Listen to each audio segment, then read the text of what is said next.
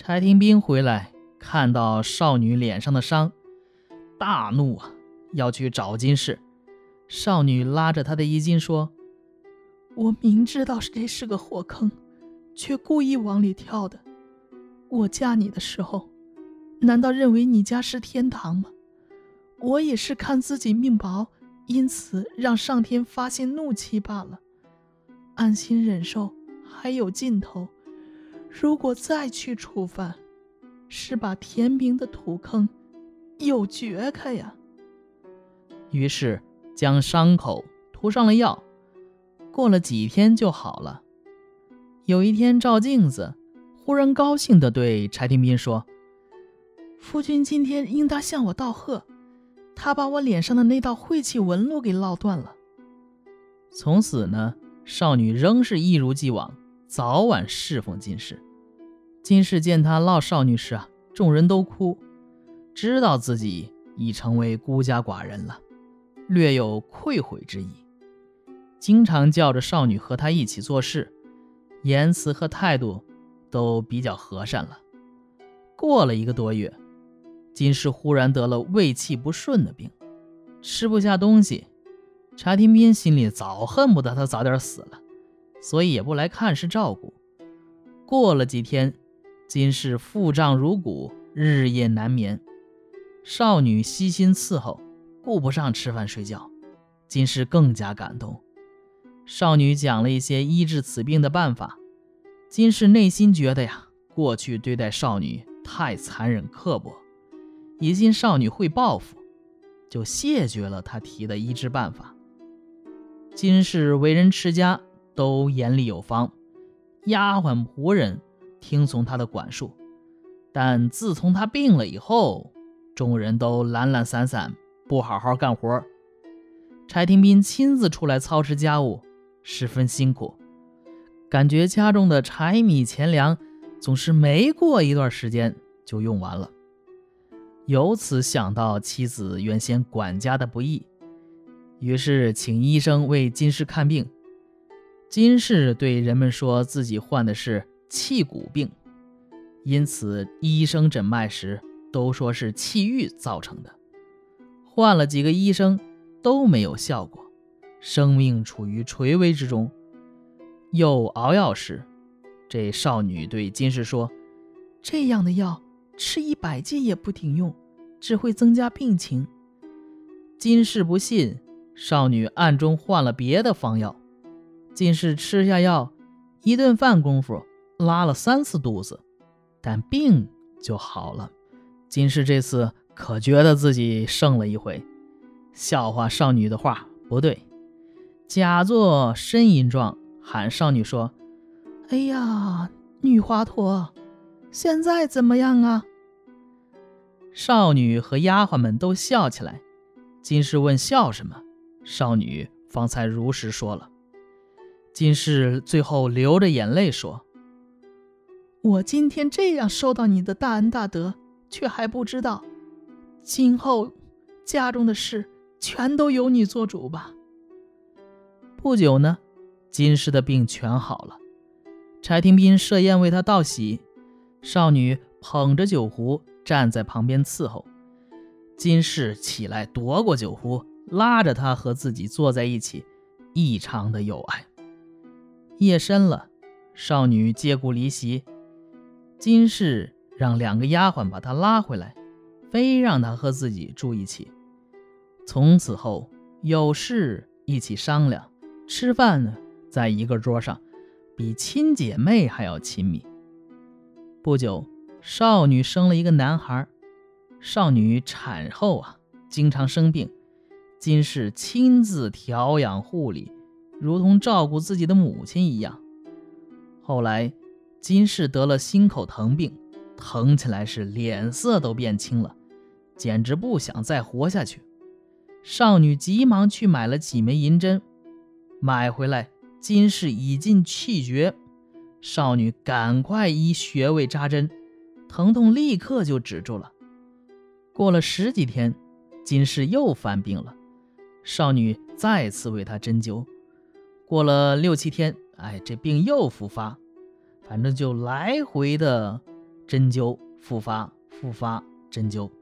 虽然是手到病除，不知有多大的痛苦，但金氏心中常常惴惴不安，唯恐犯病。一天夜里，金氏在梦中来到一个地方，像是庙宇，殿中的鬼神都会动。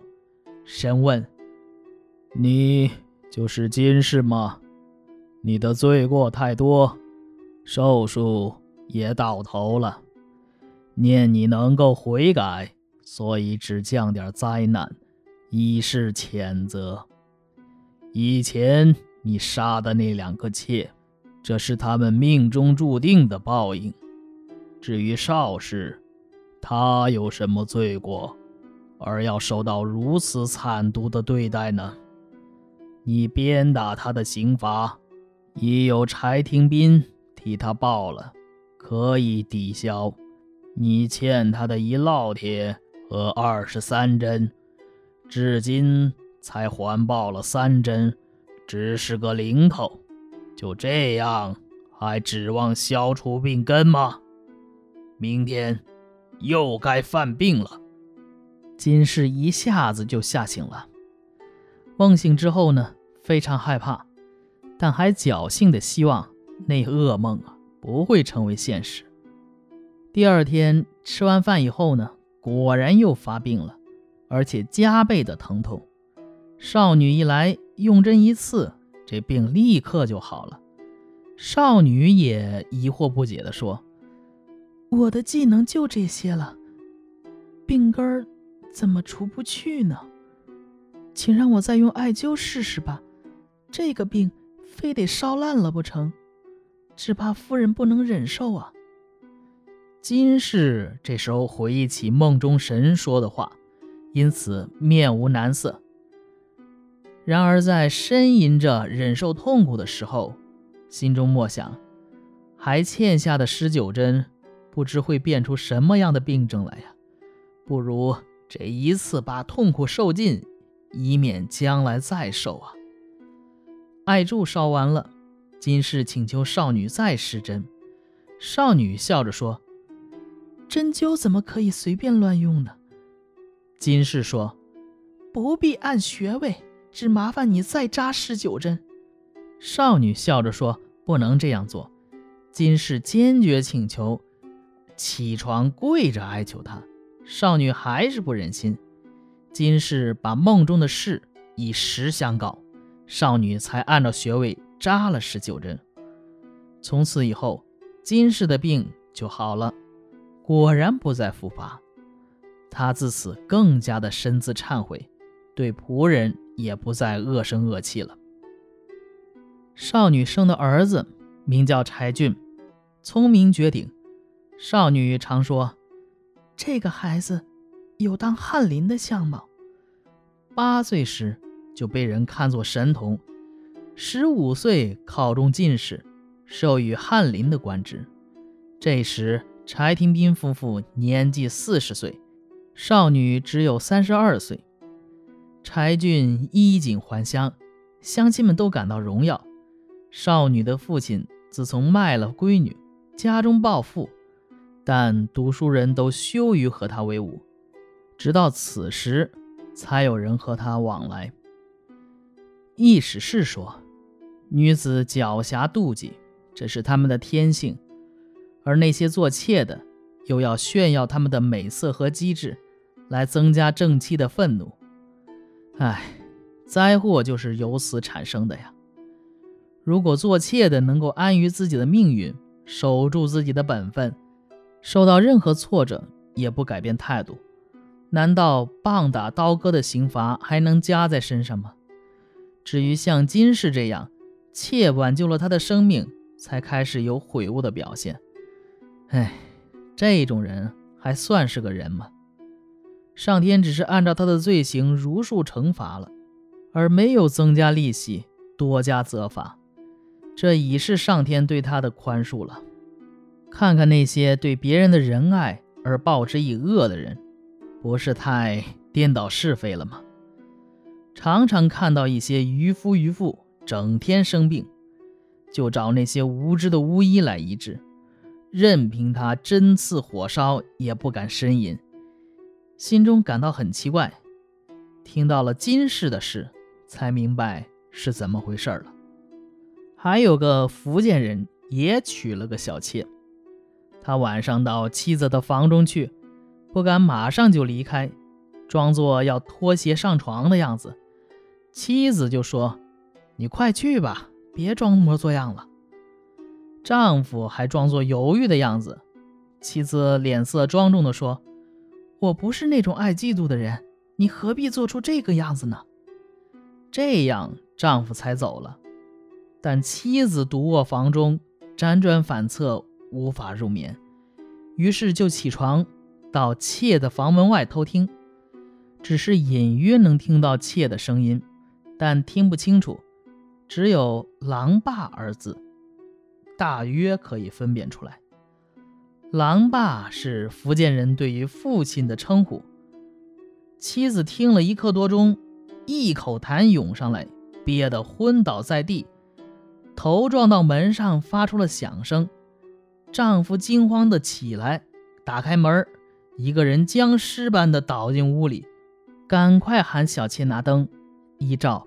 原来是妻子，急忙扶起来给灌了几口水。妻子刚略微睁开眼，就呻吟着说：“谁家的狼爸，让你叫啊？”其嫉妒之情真是好笑。好，这个故事就讲完了啊，好长的一篇呐，我讲的嗓子都哑了。这是一篇讨论家庭伦理的小说啊，嗯。先说故事和作者的意思啊。蒲松龄认为，女子角度其天性然也啊，天性在家庭中应该贯彻妻之于夫，犹如子之于父，庶之于嫡也啊的原则啊，反正就是以丈夫为中心，妻子同意丈夫纳妾，而小妾呢，以命自安，以愤自守。哎呀，这个这个观念啊，现在看起来就是完全的大男子主义、陈腐落后了啊。嗯，所以说这个主旨啊，嗯，完全可以抛在一边儿啊。但是呢，这篇小说里边人物性格和行为是非常鲜活的，语言跳脱生动。你像这个金氏的泼辣刻毒。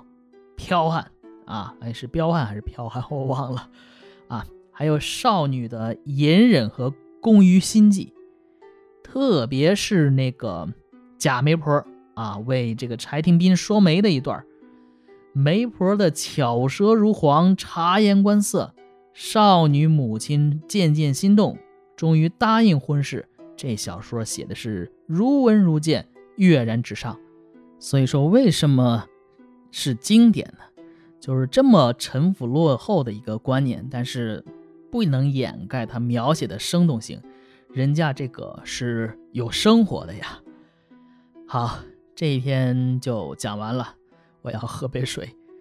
我是肖老肖，咱们下一篇接着聊。